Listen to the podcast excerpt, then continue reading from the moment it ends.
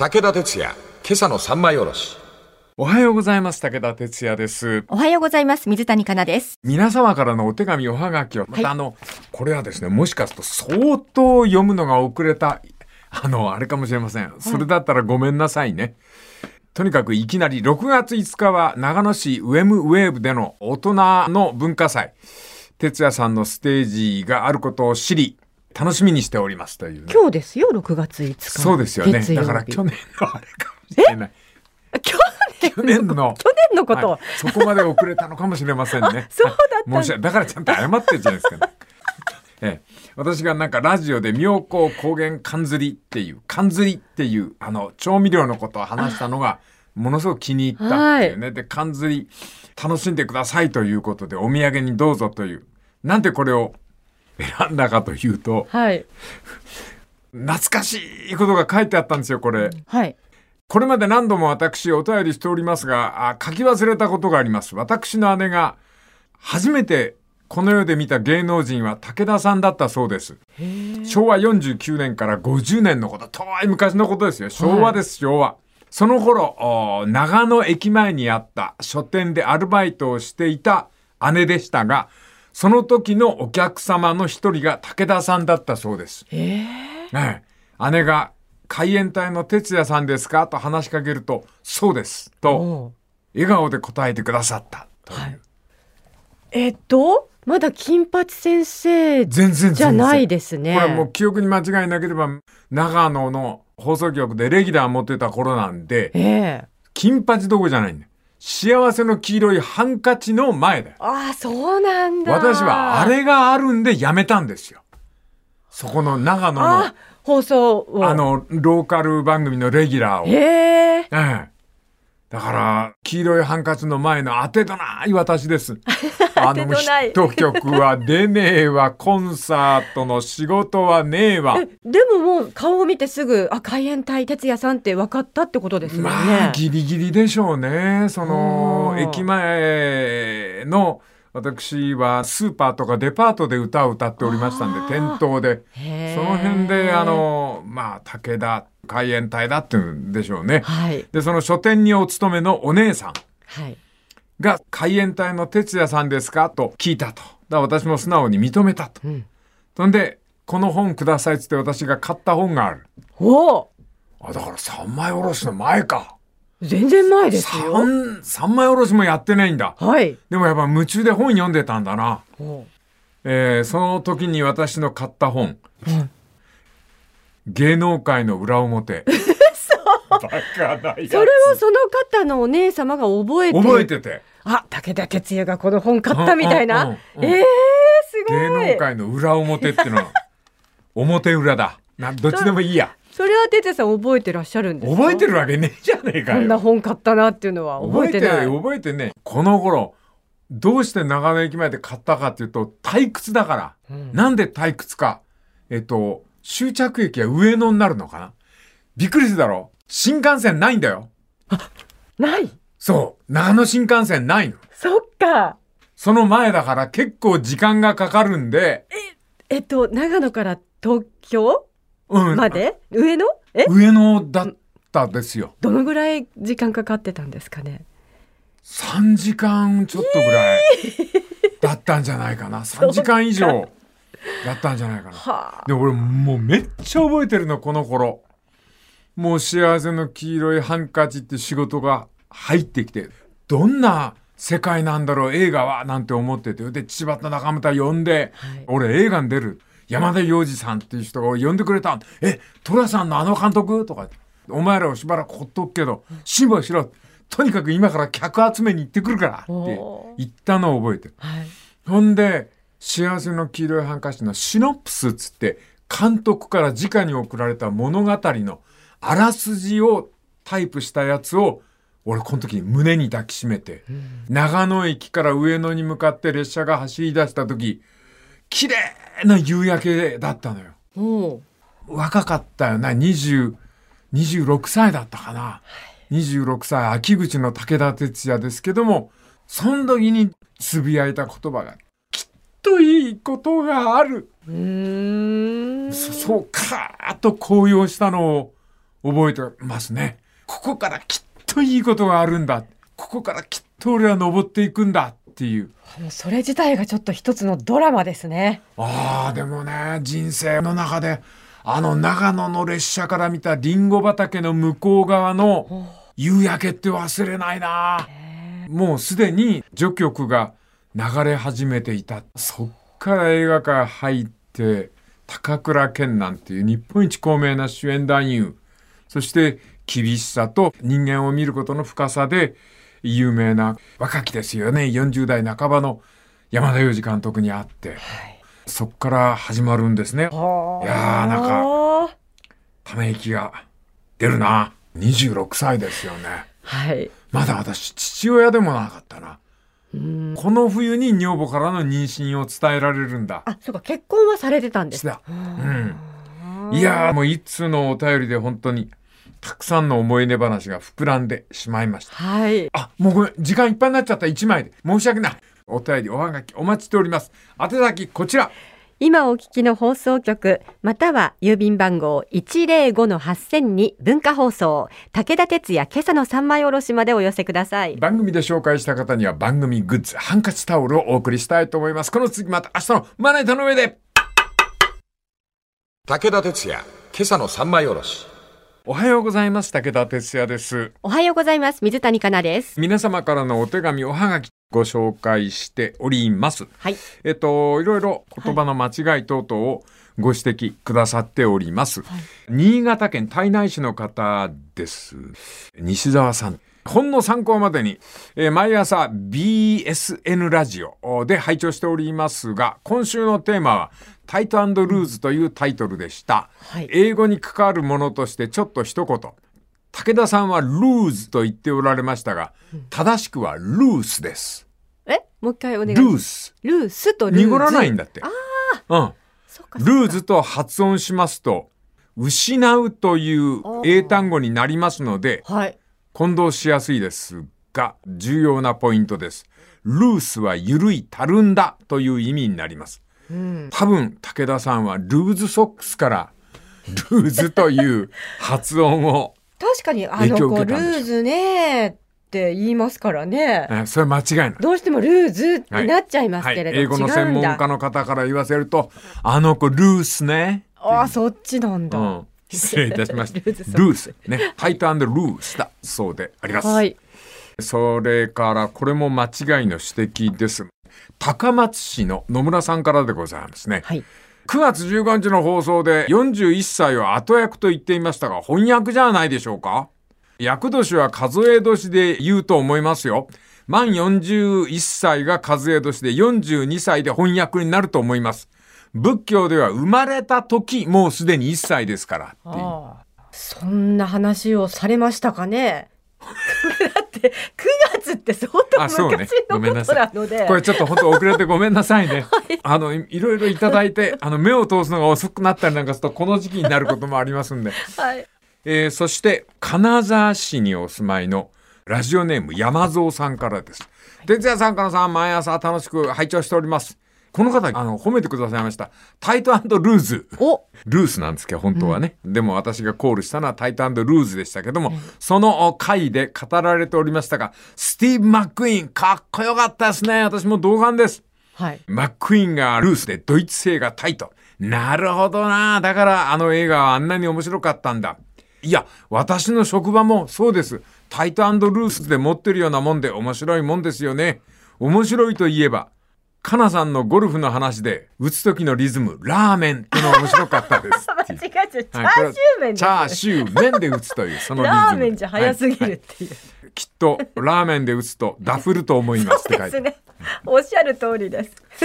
この間、英語で面白いこと、はい。まあ仲間の千葉がね、はい。もうお仕事少ないんで月に何回かしか会わないんだけど、あいつらと会うとなんか学生の頃に戻って盛り上がるんだよね。はい千葉が行ってた福岡の高校は、福岡で今名門なんです。スポーツ名門の高校になってるんですけど、本当にごめんなさいね。我々が、あの、まだ若かった頃、福岡にいたアマチュアだった時、千葉の通ってる学校って、あの、バカばっかりだったんですよ。その、言っちゃなんですけどね。そんで、千葉っての不思議な男で、そういうの一切コンプレックスに感じないやつで、はいそのバカな同級生の面白さを話すのが好きなんですよね。はい。先生たちも必死になって、なんとかこの子らを救わねばと思って教えてらしたらしいんだけど、ある先生が、よくあるパターンですけど、4文字熟語を言うので、お前たちは意味を考えろって言って、4文字熟語を次々おっしゃるんだって。はい。例えば、なんだろうな。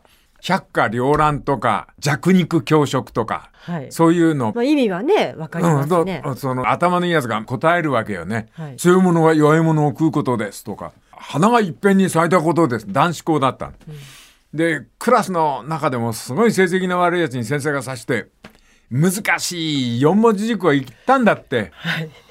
暗中模索答えろって言ったら、そいつが立ち上がって、あなたは模索ではないかって言ったって。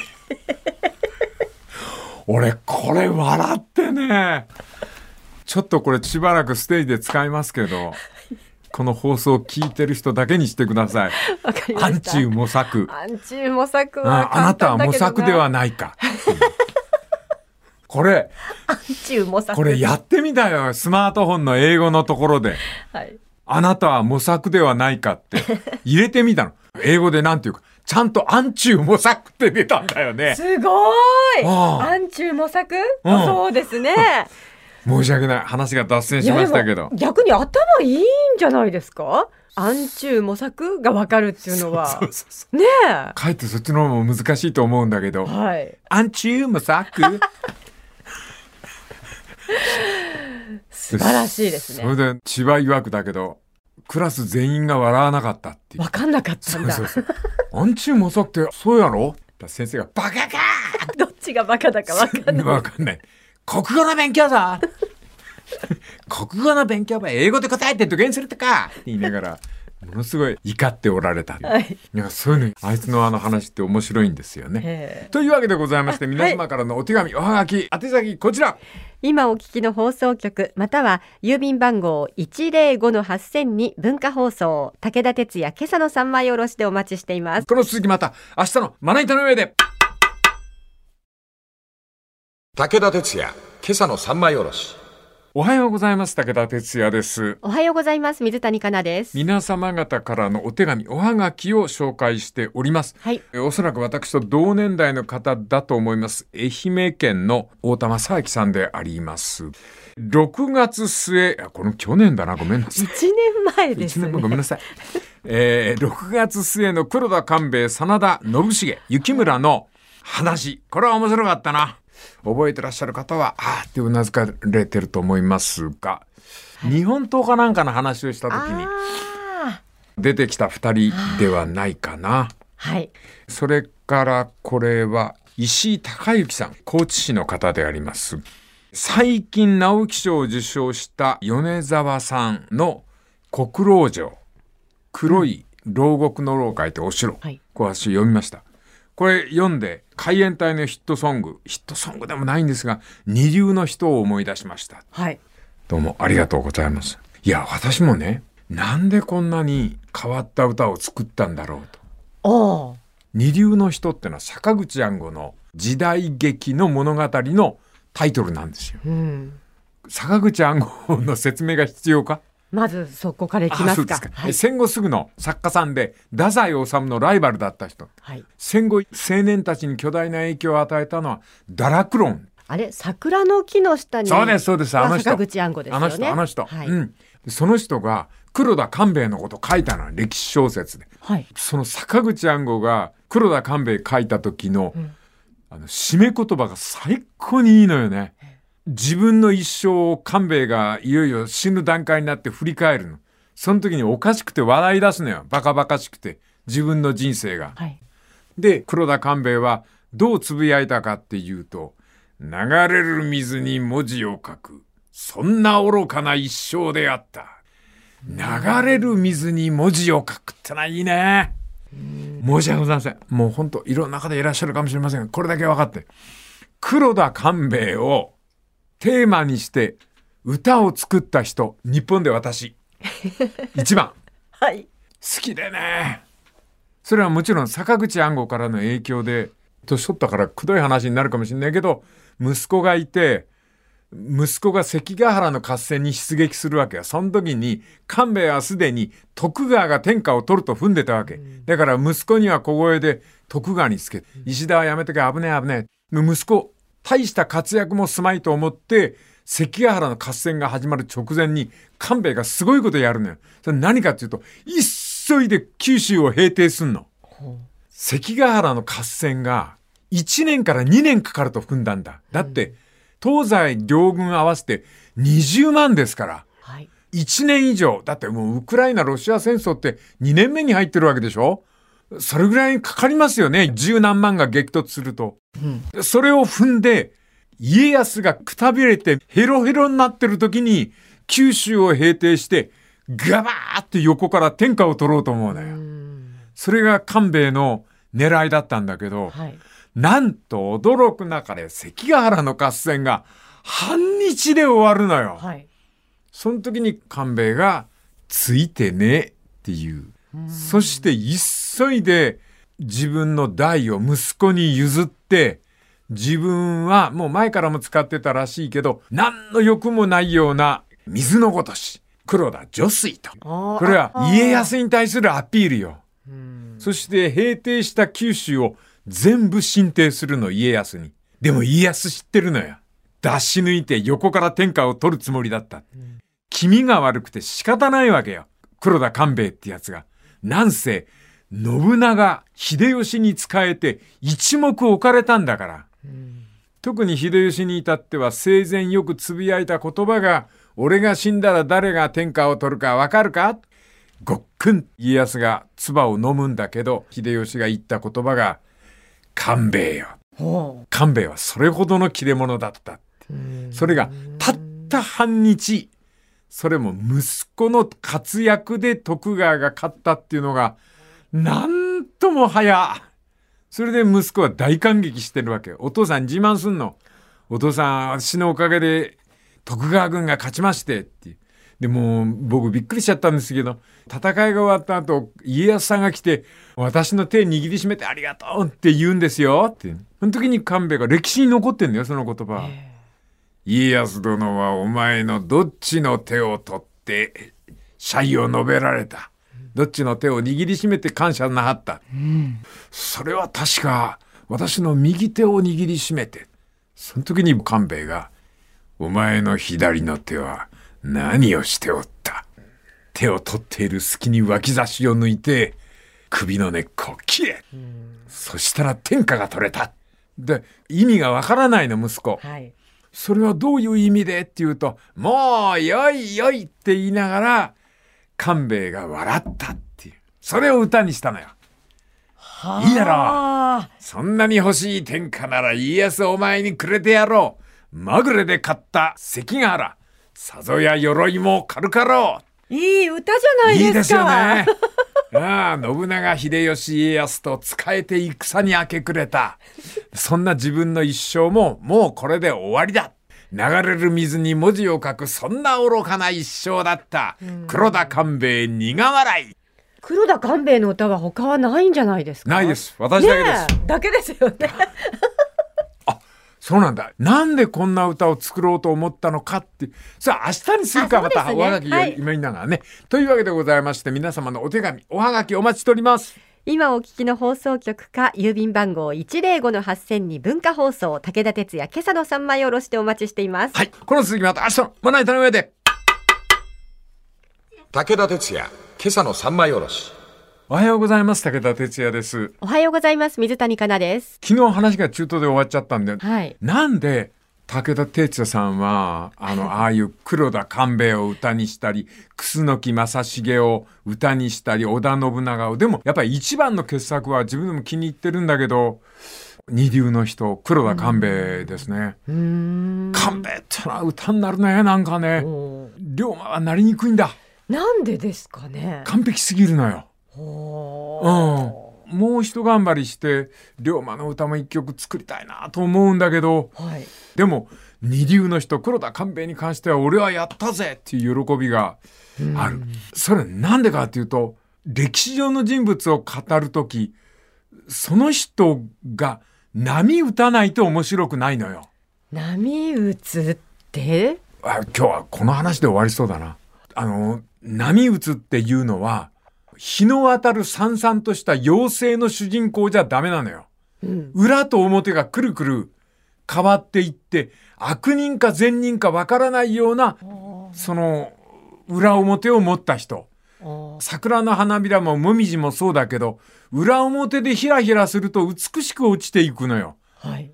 でもね、英雄とかっていう人たちは、スーッと流れ星のように消えていくんで、非常に歌になりにくい。龍馬は流れ星なのよ。ほその中での最高傑作、裏表があっていいなと思うっていうのが、戦後歌謡史に残ってる。う。それが、あの歌謡浪曲、南春夫さんの田原星現場だよ。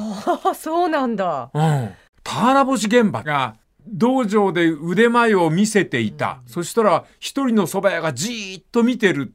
あまりにも熱心な目で、蕎麦屋が槍をつくところを見てるんで、んおい蕎麦屋見ておけ槍に興味があるなら、これが田原星の槍の極意だって言いながら、俵を突き刺して空中に放り上げるっていう技を見せてあげる。はい。するとその蕎麦屋が去っていこうとするの。それを田原星が声かけたくなるわけよ。あまりにも凛々しい蕎麦屋なんで。それがまた何や節なんだよね。せめて名前を聞かせろと、喉まで出たがそうじゃないか。これ抜群だと思わない？それでも、できないですわ。ねえ。こう思っているんだけど、喉まで出たが、そうじゃないって言って、その後、言わぬが花よ、人生は、浪曲でしか語れない。そんで、その田原星が家に帰って、夜更けまで飲んでるわけよ。お酒をちびちび飲んでいた。そしたら、江戸の夜風を震わせて、一打ち二打ち三縄で、あれはまさしく山賀流儀の神代子って言いながら、戸口を開けて、万丈の、そこへ駆け出す。向かうは松坂町それであんた、討ち入りの現場に行って大石蔵之介と会って、はい。女性したいと、あんた方をサポートしたいって言うと、大石が、この場はどうぞ我ら老子のみに。あ、ダメだ、俺投げてきちゃった。ほんで、その助立ちを断るんだ。はい。それで、静かに槍を収めようとした田原星現場。はい。その時に声がかかる。はい。同士の中から一人、大声で呼ぶ声が、先生 おお蕎麦屋か いいねこれ笑っちゃいけないんですけど。いやいや、もういいよ、笑んでもいい あ。まりにも楽しそうなので。いや、関だってもう最高じゃない。ほんだ蕎麦屋が、よく見たら、赤穂浪士のうちの格好、名札を見ると、杉野十郎太だったかな名前が書いてある。そうか、お前はやっぱり侍であったか。昼間教えたろう、あの槍の極意忘れるでないぞ。と言いながら、キラの援軍が来るっていう橋のたもとに槍を立てて、キラが一歩も通さじって言いながら、両腕を広げた田原星現場っていう、最高だろ、この裏。俺、それを作りたかったのよ。あの、確か、落語家うのん竜亭市場さんも、もう、俵星現場をこう、朗々と歌われるんですけど、いいんだよね。私そこまで、なんかこう、いいと、いい良さがわかんないんですよね。一回聞いてごらん。でも、倉さん、はい。最高のオチはどこにあるか？オチ？うん。わかりません。田原星現場なんかいねえよ。俵星現場って、架空の人なんですか？架空だよ。あ、そうなんだいない ドラマの人なんだ。そう。ああそ、その、いない。本当はない。うんそれがあるがごとくに聞こえるところに、南春夫の一種凄みがある。世の中はかなそうだと思わないか。あるものがあるものを動かすんじゃないんだ。うんないものがあるものを動かすとき、感動が生まれるのよ。はい。あの南先生の大嘘つき。見てきたみたいに言うんだぞ。そうですね。打ち入りやってた杉野十郎太それがバーッと駆け出すときに、先生って言いながら 駆け寄るときに、雪を蹴立てて、遅く遅く遅く遅く遅く遅くこの大嘘の物語に、本当に興奮するの。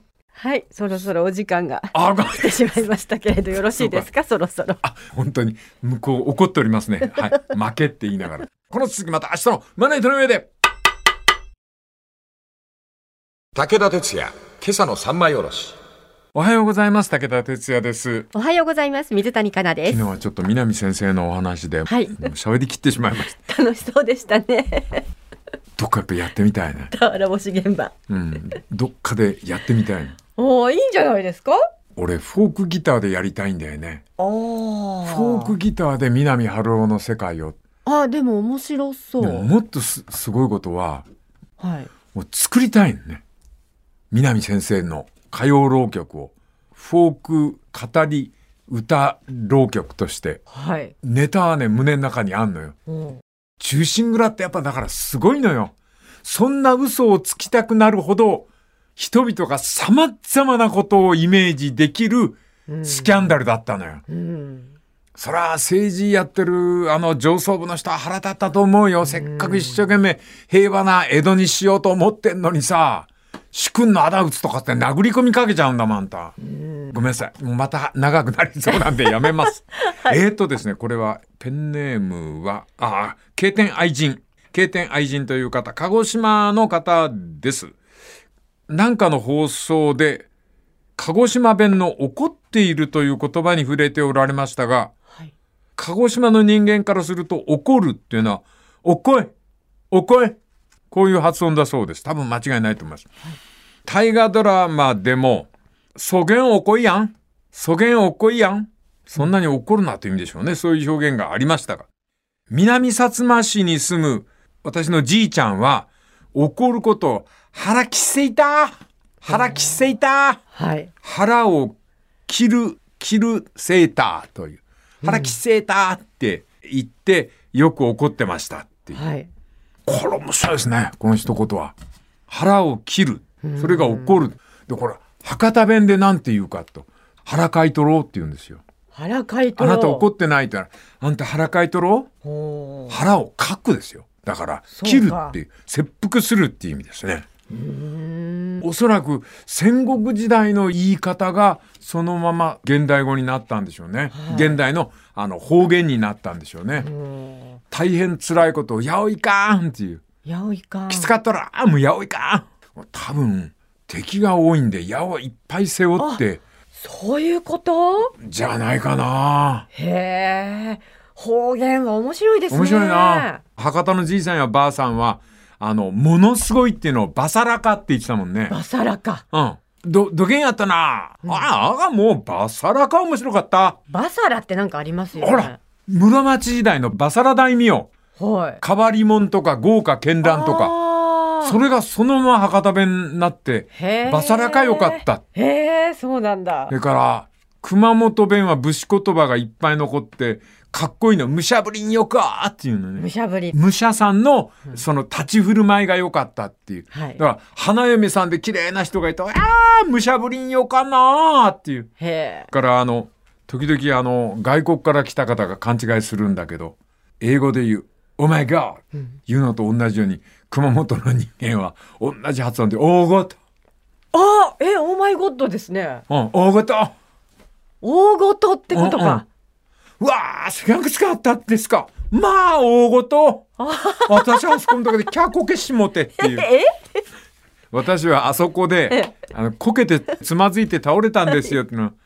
面白いね。さちゃんと悲鳴も入れるっていう。あしがあった、あそこでキャコケしもてって。あかんにゃ負けんばい、うっこかすばい。うっこかすうん。打ち倒すとかっていうのは。相手がボーンとお腹、うっていったって、うっこかしたいっていう。ところどころ入るんですね。キャーとかウーとかね。面白いでしょ熊本弁は特にリズムあって面白いんだよな。へーえそれから反応でびっくりしたんでございます。あ、時間がない。急ぎましょう。はい。五十肩だったというペンネームの千葉市の方でございますが、これね、意外とたくさん来たんであります。私が以前お世話になった理学療法士の先生も同じこと武田さん言ってましたよ。何のことかなと思ったんですが、私はこの先生を心から尊敬していますが、この先生曰く、あなたくらいの年齢になりゃ、当時私は50代でしたが、どっか異常がありますよ。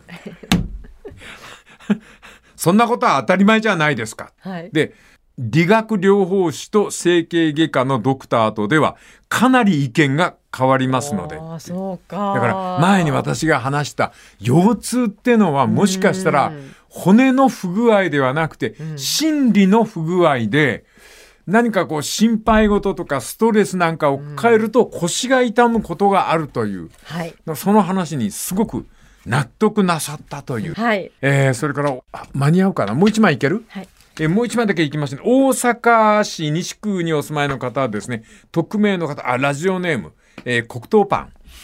武田さんからさんいつもお吸い込まれるように聞いております。ところで少し以前の話ですが、植物にも感情や記憶があるとおっしゃっておられましたが、月に一度ほど実家に帰り、小さな小さなそのお庭で草取りをやってて、私ふっと目撃したんですがね、いわゆる雑草ってやつが庭のお脇にこうびっしり生えるんですが、例えばあの、パンジーの下とか、スミレの脇あたりに、うん。あの雑草が生えてくるんですよ。あれは武田さんおっしゃってたように、花のそばだったら抜かれる確率が低いっていう、あそういうカモフラージュで奴ら、花、咲いてる花を選ぶような気がして仕方がないのですという。これも、なんだか一理ありそうでございましてねあ。。そう、確かにメインの花の、うんなんかこう、そばに雑草って、そうですよね。なんかちょこちょこね出てきますよね。えーそのあたり皆さんの日常の何事かでも構いません。また番組の感想等々もぜひお寄せくださいませ。宛先こちら。今お聞きの放送局または郵便番号105-8000に文化放送武田鉄矢今朝の三枚おろしてお待ちしています紹介した方には番組グッズハンカチタオルをお送りしたいと思います。来週はまた別のネタでご機嫌伺いたいと思います。この続きまた来週のまな板の上で。